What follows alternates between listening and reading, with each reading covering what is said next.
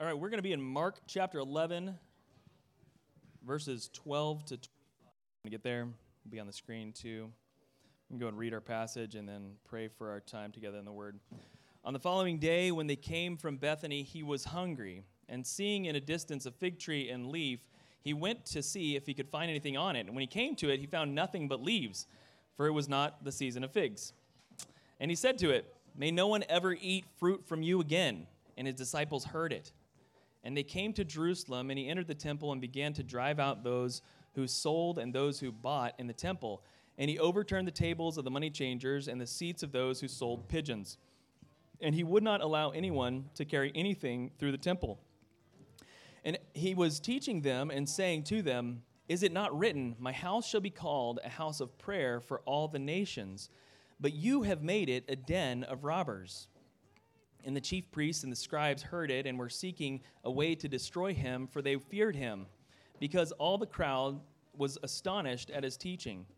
And when evening came, they went out to the city. As they passed by in the morning, they saw the fig tree withered away to its roots. And Peter remembered and said to him, Rabbi, look, the fig tree that you cursed has withered. And Jesus answered him, Have faith in God. Truly I say to you, whoever says to this mountain, Be taken up and thrown into the sea, and does not doubt in his heart, but believes that what he says will come to pass, it will be done for him. Therefore I tell you, whatever you ask in prayer, believe that you have received it, and it will be yours. And whenever you stand praying, forgive. If, any, if you have anything against anyone, so that your Father also who is in heaven may forgive your trespasses. Let's pray. Lord, we're so thankful for your word, thankful for its challenge to our hearts to um, stay fixed on you, Lord Jesus. We admit that um, we so easily get distracted by so many things going on, and you're standing right in our midst. And so, God, I pray you just turn our hearts toward you, that you would convict and challenge us to follow after you in, in whatever circumstance we're facing this week. Lord, when we may come before your throne as boldly as we have done so in worship this morning, may we come before you humble but confident because of what you've done for us on the cross. Bless our time in your word this morning, God. May be exalted and lifted high. Just ask your spirit would guide my words. They wouldn't be mine, but yours. In Jesus' name, amen. All right, so I know you guys have missed this element of the literary nature of the Gospel of Mark, but we finally have another sandwich. Right? Sandwich time. It's time to eat a sandwich. It's a fig sandwich. It's a fig. Sa- Did you know people made fig sandwiches? Yeah, it does. Kind of, it's kind of. I mean, I don't, right? It's like a fig. Yeah, yeah. Oh, that's a. Yeah, you're right. Yeah, it's like a toasted fig Newton. Yeah. All right. Thank you for making that so normal. um, yeah, so so we have a we have a fig sandwich today. It's actually kind of the reverse of the picture, really, because the fig is kind of on the outside of this. But you know, just give me. I couldn't find fig as bread. Okay, so anyway.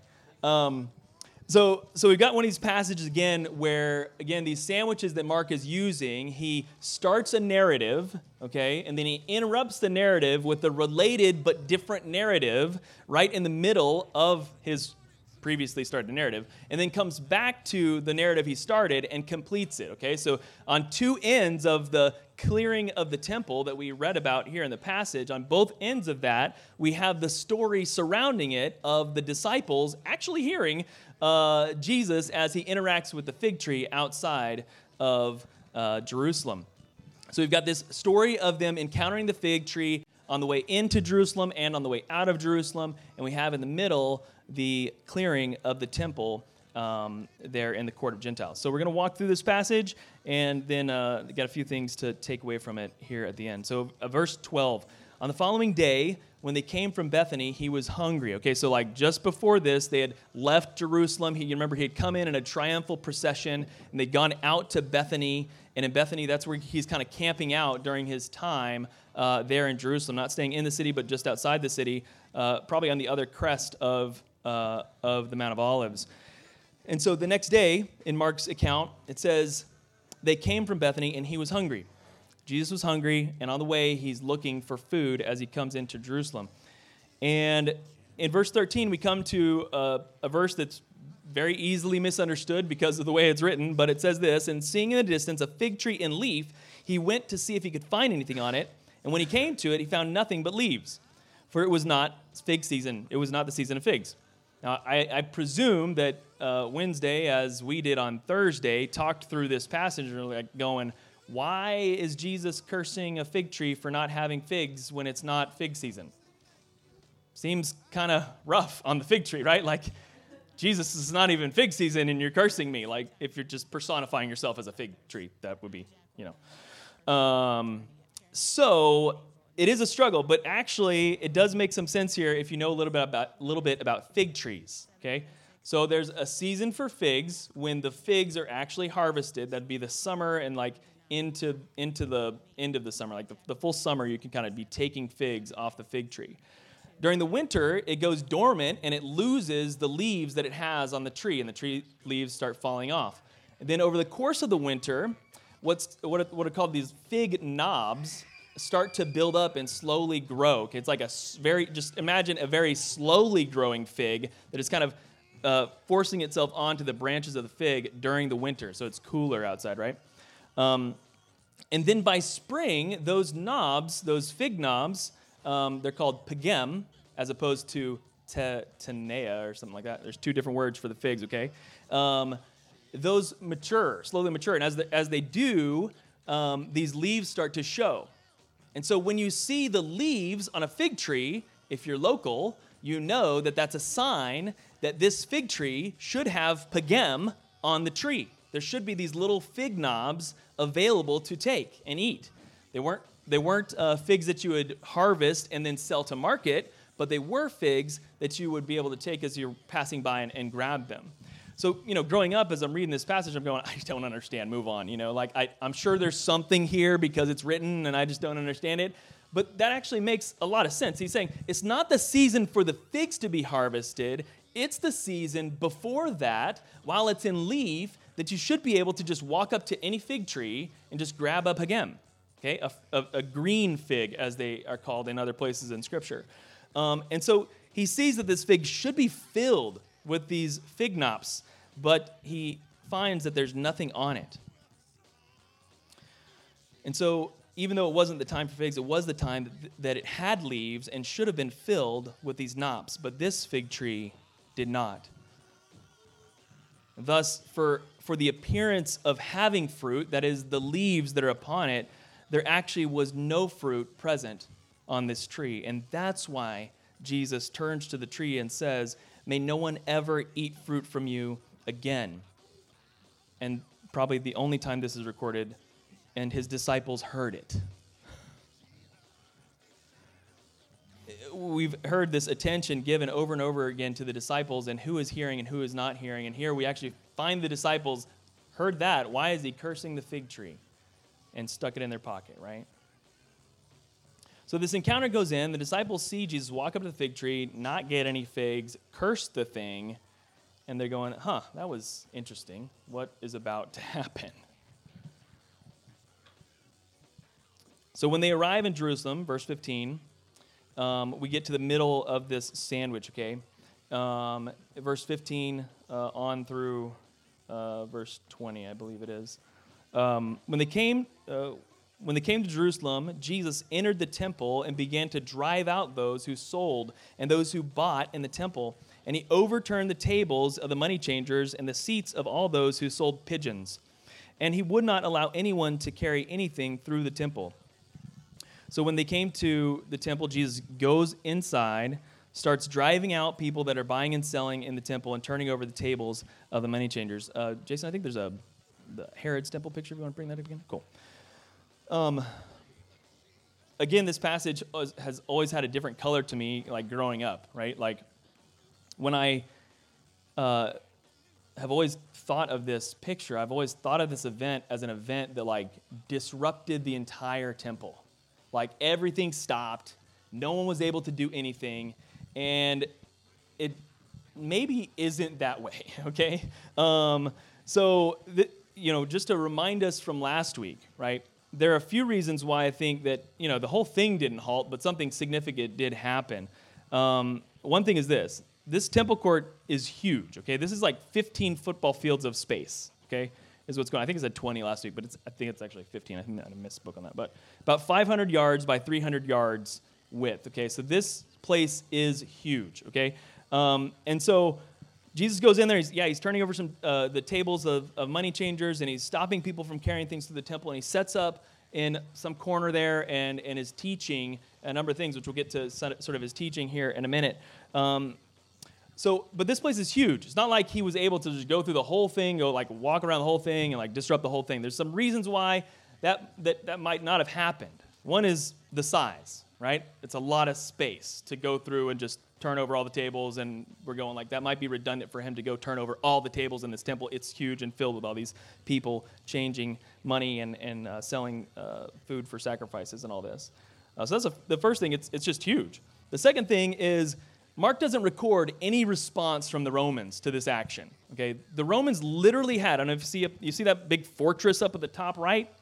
That's literally the Roman fortress to look down upon the temple court and go, if there's any disruptions here or rioting or brokenness that we need to address, we're going to jump down there and keep people apart because their whole role was to keep peace in the kingdom of Rome. Okay? And so they, they literally have a fortress outside the Temple Mount, knowing that this is a place with a lot of conflict and a lot of uh, things going on. They do not respond to Jesus turning over the tables and beginning to teach. Okay? If he had gone through and disrupted the whole thing, most likely he would have evoked a response from the Romans and they would have come down and we would have heard a little bit more about what was going there.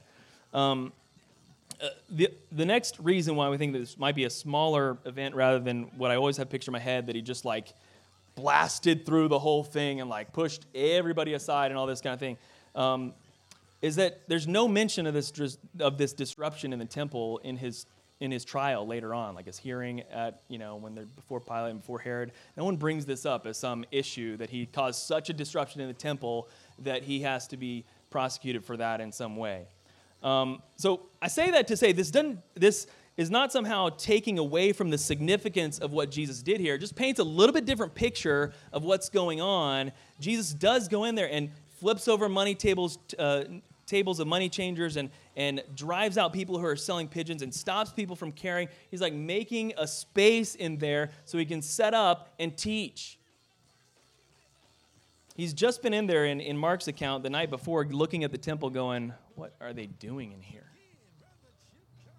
What is this? What have they made this temple? So this commotion gets caused by him turning over the tables and, and casting or driving out the uh, the sellers of pigeons and and uh, and stopping people from moving about. He, he makes this space, and it says in verse 17, and he was teaching them and saying to them, "Is it not written, My house shall be called a house of prayer for all the nations, but you have made it a den of robbers." So we get a record of what he said to them in the moment. He also was teaching them right before that, probably, you know, time is fulfilled, kingdom's got to hear, you know, repent and believe, this kind of thing. Uh, but here we get some specific content that he was teaching to them also, in addition to those things that we've heard Mark say over and over. He says, My house shall be called a, a house of prayer for all the nations, but you've made it a den of robbers. He's saying, This court, you guys, you guys actually set apart this humongous space for the Gentiles to come and look upon the worship of God and respond to the one true God in worship. You made this space around the temple for them to see what it is to worship the one true God. And you've made this into, instead of a place where the worship of a holy God could be observed, you've made it into this den of robbers. The reference that he shares in verse 17 is from Isaiah uh, 56, 6 through 8, and says this And the foreigners who join themselves to the Lord to minister to him, to love the name of the Lord, and to be his servants, everyone who keeps the Sabbath and does not profane it, and holds fast my covenant. These I will bring to my holy mountain and make them joyful in my house of prayer. Their burnt offerings and their sacrifices will be accepted on my altar, for my house shall be called a house of prayer for all peoples. The Lord God, who gathers the outcasts of Israel, declares, I will gather yet others to him besides those who are already gathered. Isaiah says, You've set apart this space for the Gentiles to come and observe. Eventually, what's going to happen is I'm going to invite all of them into my presence.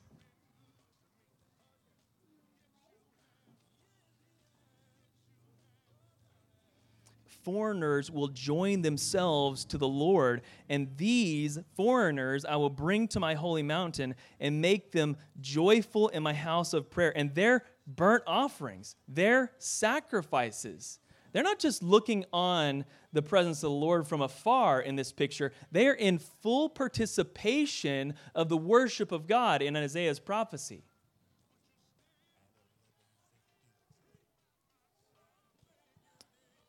The Lord God, who gathers the outcast of Israel, declares, I will gather yet even others to him besides those who are already gathered.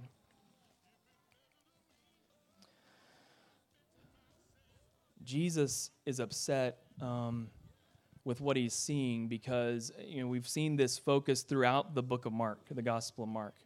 Over and over and over again, we see Gentiles responding to the kingdom of God. Accepting the message and hearing the message that Jesus is proclaiming and, and teaching, they're the ones responding in faith rather than the religious of, of Israel.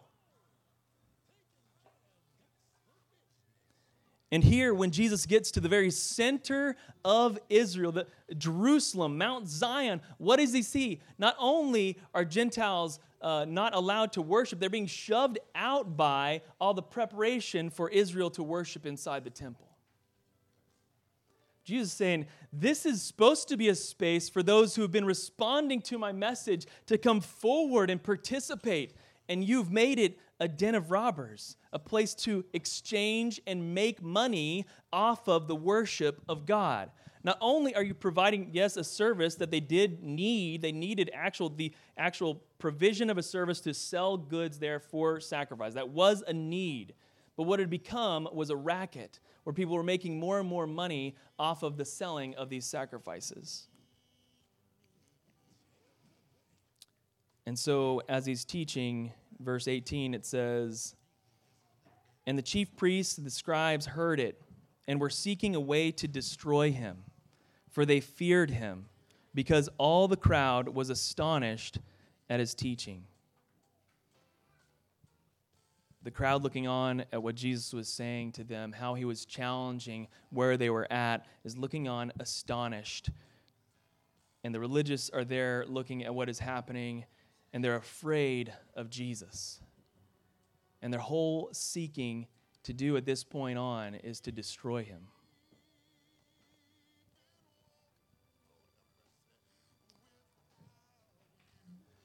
And when evening came, it said, verse 19, they went out of the city. Okay, so the next morning, verse 20, we get back to the fig tree.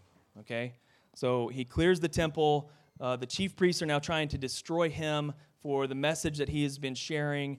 And in the morning, when they passed by, they saw again the fig tree withered away to its roots. And Peter, not only did he hear when Jesus said something, check, also remembered that Jesus had said it. And he said to Jesus, Rabbi, look, the fig tree that you cursed has withered.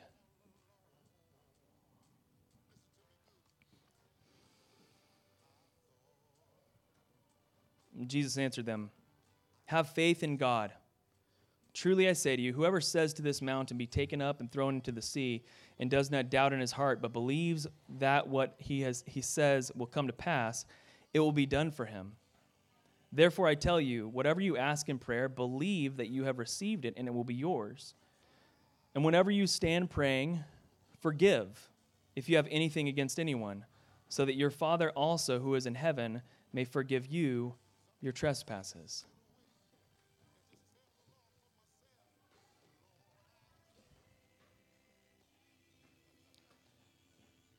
the Lord has something to say to his disciples and to the religious in this passage, this, this fig sandwich that we're looking at as we, as we see this fig tree, um, which is often a representation of Israel, as many things do personify Israel in Scripture. A fig tree is also one of them. Uh, the cursing of this fig tree on either side of the, the cleansing of the temple. Mark is trying to tell us that Jesus had something to say to the religious who were excluding these Gentiles, the outcast of Israel. He has something to say to his disciples, too, that they would believe in God. That they literally, his simple statement after they ask him about this fig tree is, have faith in God. Disciples, have faith in God.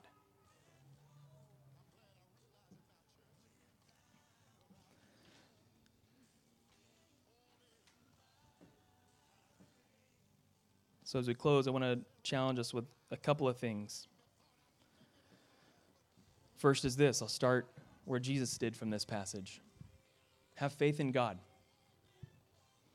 Jesus says that to him. He says, have, have faith in God. And then he says, Truly I say to you, whoever says to this mountain, Be taken up and thrown into the sea, and does not doubt in his heart, but believes what he says will come to pass, it will be done for him. There's some debate about which mountain Jesus might be referring to as he says this. Like that, that it's not obscure that he uses the picture of a mountain in his description of prayer here. There's a couple of mountains that are in his proximity. The first is the Mount of Olives. Again, Mark doesn't bring up specific name places uh, that often without reason. And, and at this point, they've just traversed again out of Jerusalem onto the Mount of Olives. And again, they're coming back over the Mount of Olives and back into Jerusalem. So, you know, it could be that he's saying, whoever says to this mountain, the Mount of Olives, you know, it could be moved, right? I mean, there's a possibility that there's a general discussion about mountains. I just am going to argue that I think there are two possible mountains that he could be specifically calling out here. One is the Mount of Olives, the second is Mount Zion itself. In the center of this picture of the fig tree moment is the cleansing of the temple, the center of Jerusalem. Mount Zion was an actual small hill around Jerusalem, okay? But Jerusalem itself, through Scripture, and especially in Isaiah, is referred to as Mount Zion. The whole city is considered to be Mount Zion.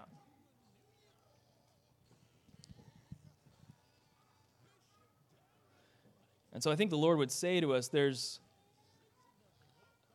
maybe both are in reference Mount, Mount of Olives as well as the Mount, Mount Zion.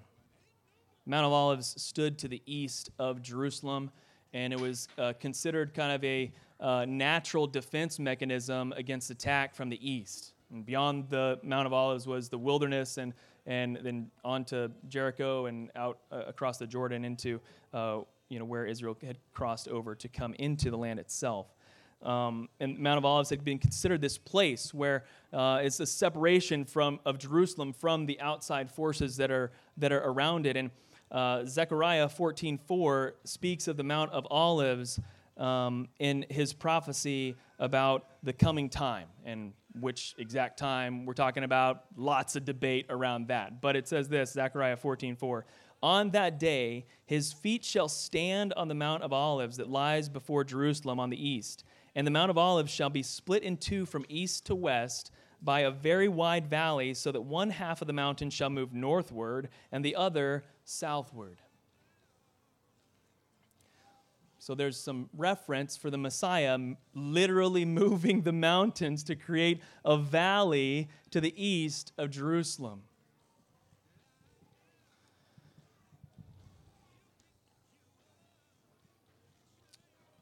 I want to challenge you to have faith in God that He wants to move some mountains that are outside of you. Okay, the Mount of Olives served as this protecting feature from attack beyond. And I want to challenge you that external to you, there are some mountains in your life, some pressures from the outside that are coming against you. I don't think anybody's unfamiliar with external pressure in their life. Anybody unfamiliar with that? Raise your hand if you don't know about that. Okay. In Scripture, we see a couple of ways that external pressure comes at us. The first is through temptation, and the second is through persecution, attack from an enemy.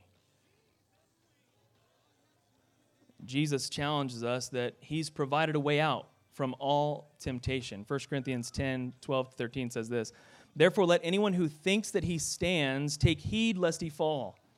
No temptation has overtaken you that is not common to man, and God is faithful. And he will not let you be tempted beyond your ability, but with the temptation, he will also provide the way of escape that you may be able to endure it.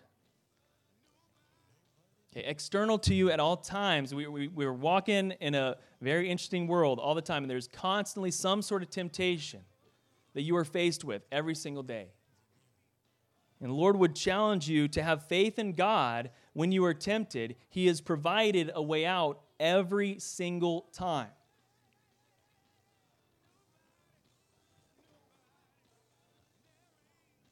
Second, persecution. Jesus has overcome the persecution of the world. There are people that are out there that aren't just tempting you, okay? They're looking on you as a follower of Jesus and specifically persecuting you because you follow Jesus. Saying that's silly, that's unscientific, that's not the way we think anymore, that's an old wives' tale, whatever it is that they think of you because you're a follower of Jesus, they persecute you because of that. Because of that. It's very important for Mark's hearers to hear that because they're literally being persecuted by Nero as they receive this gospel from Mark. In John 16, 32 to 33, it says, Behold, the hour is coming. Indeed, it has come when you will be scattered, each to his own home, and, and will leave me alone. Yet I am not alone, for the Father is with me. I have said these things to you that in me you may have peace. In the world you will have tribulation, but take heart, I have overcome the world. Jesus told us that following him would cause division. Luke, as it speaks of Jesus coming into uh, at the very beginning of his birth, actually, it's prophesied over him by one of the two, the lady or the man, can't remember which one. Anybody know? Um, that, that this one will cause the rising and falling of many in Israel.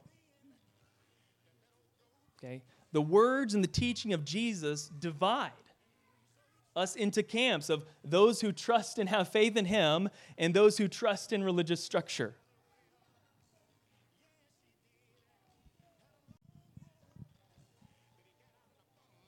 Says, In this world you will have trouble, but take heart, I have overcome the world.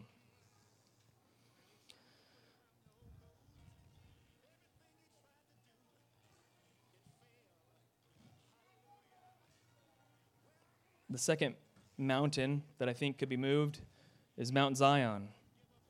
And for this, we look inside ourselves. Jesus, in this um, cleansing in the temple, goes to the heart of Israel the heart of the, relate, the worship of the Jews.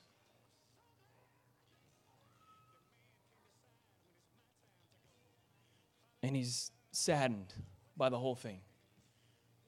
Because what is supposed to be a place of prayer and union with the Father in heaven has become a place that is just about making money.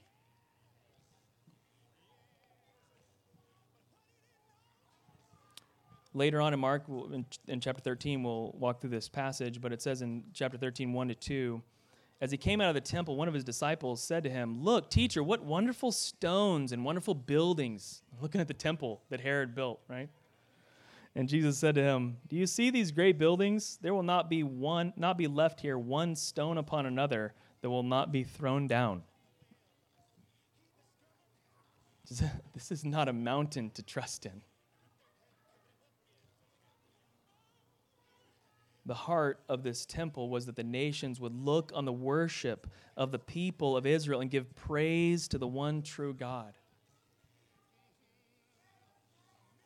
So the same is true for us today. John 17, 23 says to us that this is who we're supposed to be.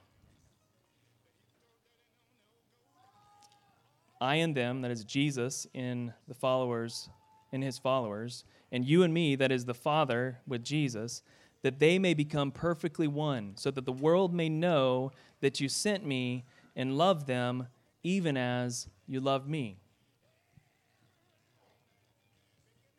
We saw this in the temple structure itself. The, the court of the Gentiles is there that the world may know the worship of the one true God. And now that temple residence is inside of you by the power of Christ Jesus. And so, what is the purpose of the presence of Christ being carried by you? But that the world may know that the Lord loves them.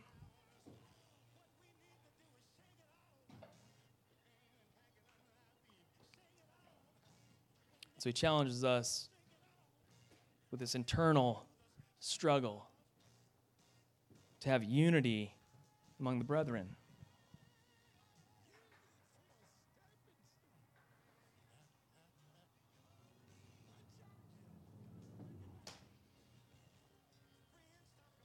There are some mountains in our lives, guys, and everyone's got a different mountain that they've signed up to climb, okay? Whatever.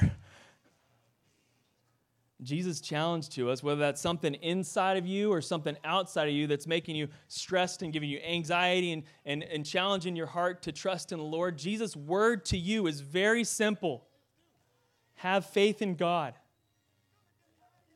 Did he not bring you here? Is he not faithful? He is.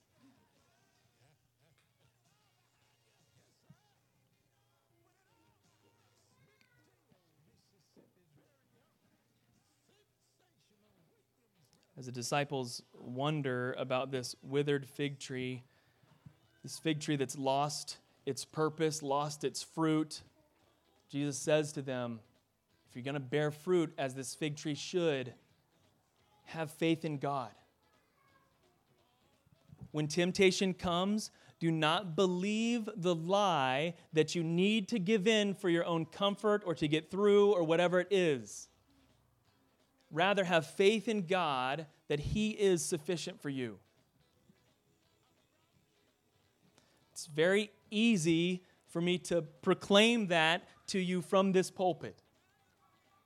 Those are very easy words to hear on a page and to read in Scripture. Oh, yeah, no temptation sees me except that which, which I uh, am able to uh, endure.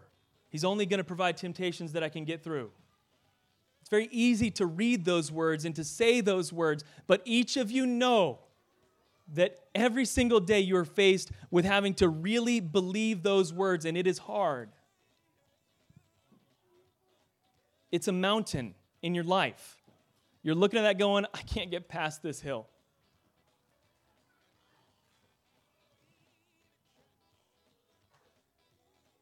And Jesus says, Have faith in God. Whoever says to this mountain, Be taken up and thrown into the sea, and does not doubt in his heart, but believes that what he says will come to pass, it will be done for him.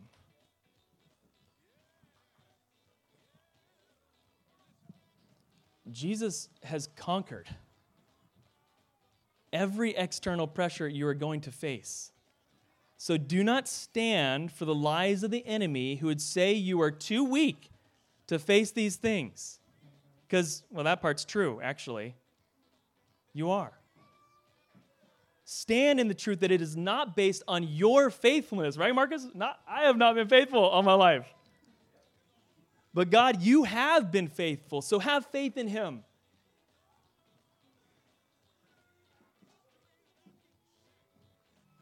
And the mountain will be thrown into the sea.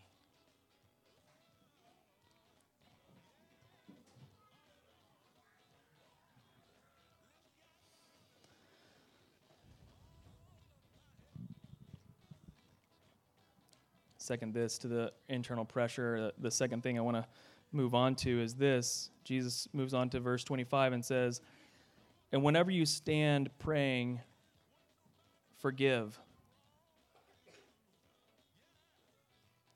If you have anything against anyone, so that your Father also who is in heaven may forgive you your trespasses.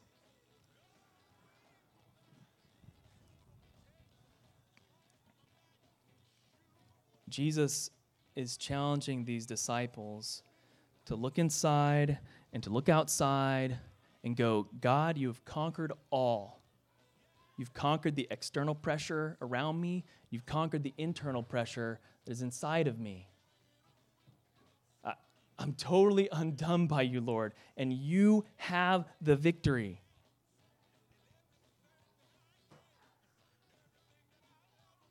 And how? How do you have that? How do you stand in the victory that Christ has given you? That's how we started this service.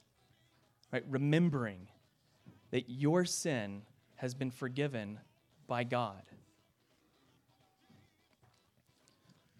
As we reflect on, on this piece, I, I just want to say this uh, to us because I get this mixed up in my head and I think we tend to, even though it actually doesn't make sense to go this way, but forgiveness happens before repentance.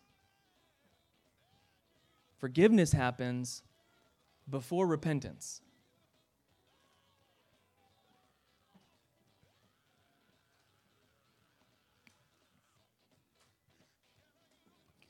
tell a story. Um, so years ago, um, part of my home church back in Oklahoma, and we were in a pastoral transition, and I was a college kid, and as a result, I got picked to be the collegiate representative on the search committee to find a new pastor.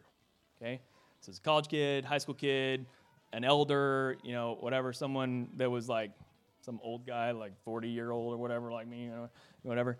And so, and uh, and so we got selected to be a part of this committee, right? And so we're on this committee and go through the whole thing in like weeks and weeks, looking at resumes and who should we, blah, blah, blah, should we have someone come, da, da, da. Okay, part of that whole process, very intimately seeing this transition to this new guy coming forward. And call the guy, and you know, we're all unanimous about this guy. He's still there today, Jim Johnson. We call him, and he becomes the pastor. Okay, so fast forward like, I don't know, six months or a year. I can't remember the timing exactly now, but uh, I wanted to grab coffee with him or lunch or whatever. You know, I, would like gone up to him after service, like, hey, Jim, you know, love to get together with you, you know. Like I made it known, you know, I, I want to get together with you, right?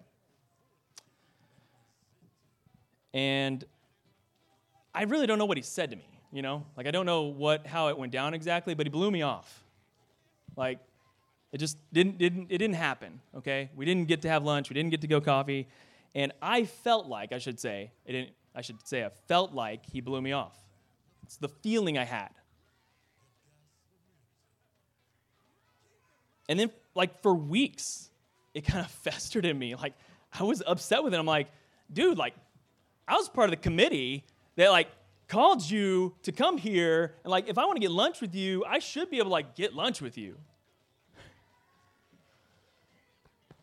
Good job. And this church is like 1,200 people. It's not like some, anyway. It's not like this, you know? It's like huge church. And I'm like going, I'm important in here, and I, I got you here, and you should be able to come get lunch with me. So it, it festered in my heart, and I judged him. I judged him hard in my heart for a long time. And, and while I'm judging him, he has no idea he'd done me any harm right? He's literally just trying to probably keep his life afloat, you know, managing the crazy maniacs running through his church and, you know, all this stuff and trying to get get figured out with this thing. And like, you know, I'm going, you know, college kid, I'm important. I, I brought you here, you know.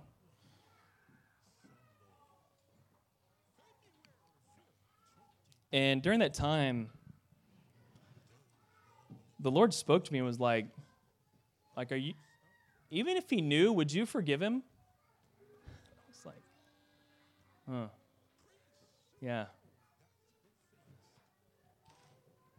And so eventually I, you know, I did. Forgave him. I was like, he probably has no idea. Probably doesn't even remember that. And honestly, I've got a great relationship with him now. You know, I go back and see him every time that I go back to Oklahoma. I go have lunch with him or coffee or whatever. Repentance never actually even happened, right? Because he didn't even know he had offended me. But I had allowed this bitterness and judgmentalism toward him get in the way of my relationship with him. But once the Lord told me, like, chill, brother, like, it's fine. I forgave him and was able to move on. It was like, great, we have a great relationship, like I said. But I just realized that this is actually the pattern almost every time. It's probably more rare that someone comes to you and repents for something they've done to you before you forgive them. I bet that's a rare thing. It's not even how Jesus did it, right? Like, God shows his love for us in that while we were sinners, Christ died for us. He forgave me before I was born. So when Jesus says to his disciples, whenever you stand praying, forgive if you have anything against anyone. He's challenging them to be like him, right? Said, Follow me, guys. If you're going to be able to pray to your Father in heaven, you have to stand in the forgiveness that you have received in Christ Jesus.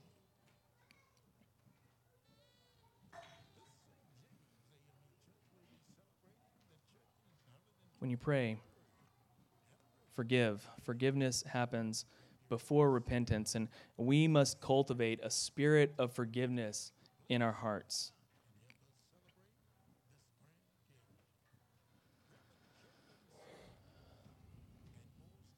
As we wrap up, I, I want to close with this psalm, Psalm 139, uh, verses 1 to 10, verse 23 to 24. it says this O Lord, you've searched me and known me. You know when I sit down and when I rise up. You discern my thoughts from afar. You search out my path and my lying down and are acquainted with all my ways. Even before a word is on my tongue, behold, O Lord, you know it altogether. You hem me in behind and before, and lay your hand upon me. Such knowledge is too wonderful for me. It is high. I cannot attain it. Where shall I go from your spirit, or where shall I flee from your presence? If I ascend to heaven, you are there. If I make my bed in Sheol, you are there. If I take the wings of the morning and dwell in the uttermost parts of the sea, even there your hand shall lead me, and your right hand shall hold me. And down to verse 23 Search me, O God, and know my heart. Try me and know my thoughts, and see if there be any grievous way in me, and lead me in the way everlasting. The challenge that Jesus gives to his disciples as they watch him curse the fig tree, as they watch him clear the temple, is to have faith in God. He cares for you, He is with you every moment, every day. He knows the inner thoughts of your heart. And so open up to Him and say, God, search me, know me.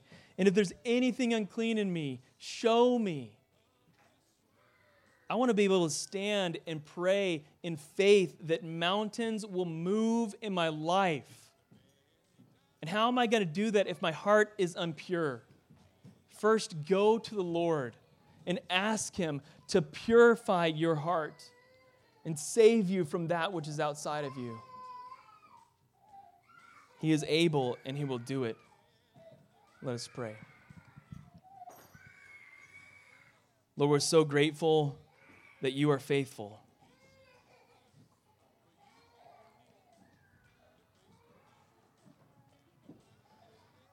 You bear fruit in every season, God. There is not a season that you're not bearing fruit.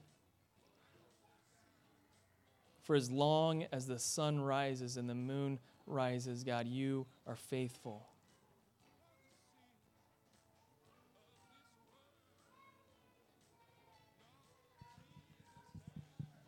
So, God, I pray that whatever we're facing, God, temptation from outside, persecution from outside, doubts from inside, bitterness and unforgiveness in our hearts, God, I pray you would free us in the name of Jesus.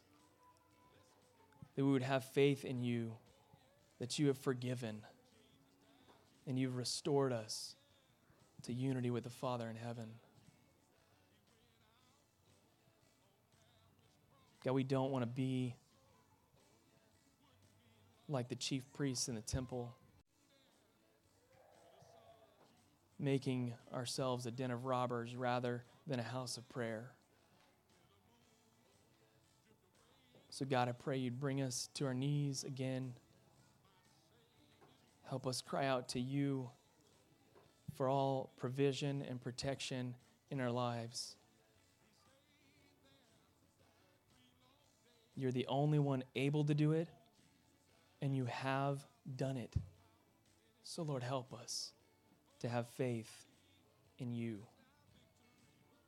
In Jesus' name I pray. Amen.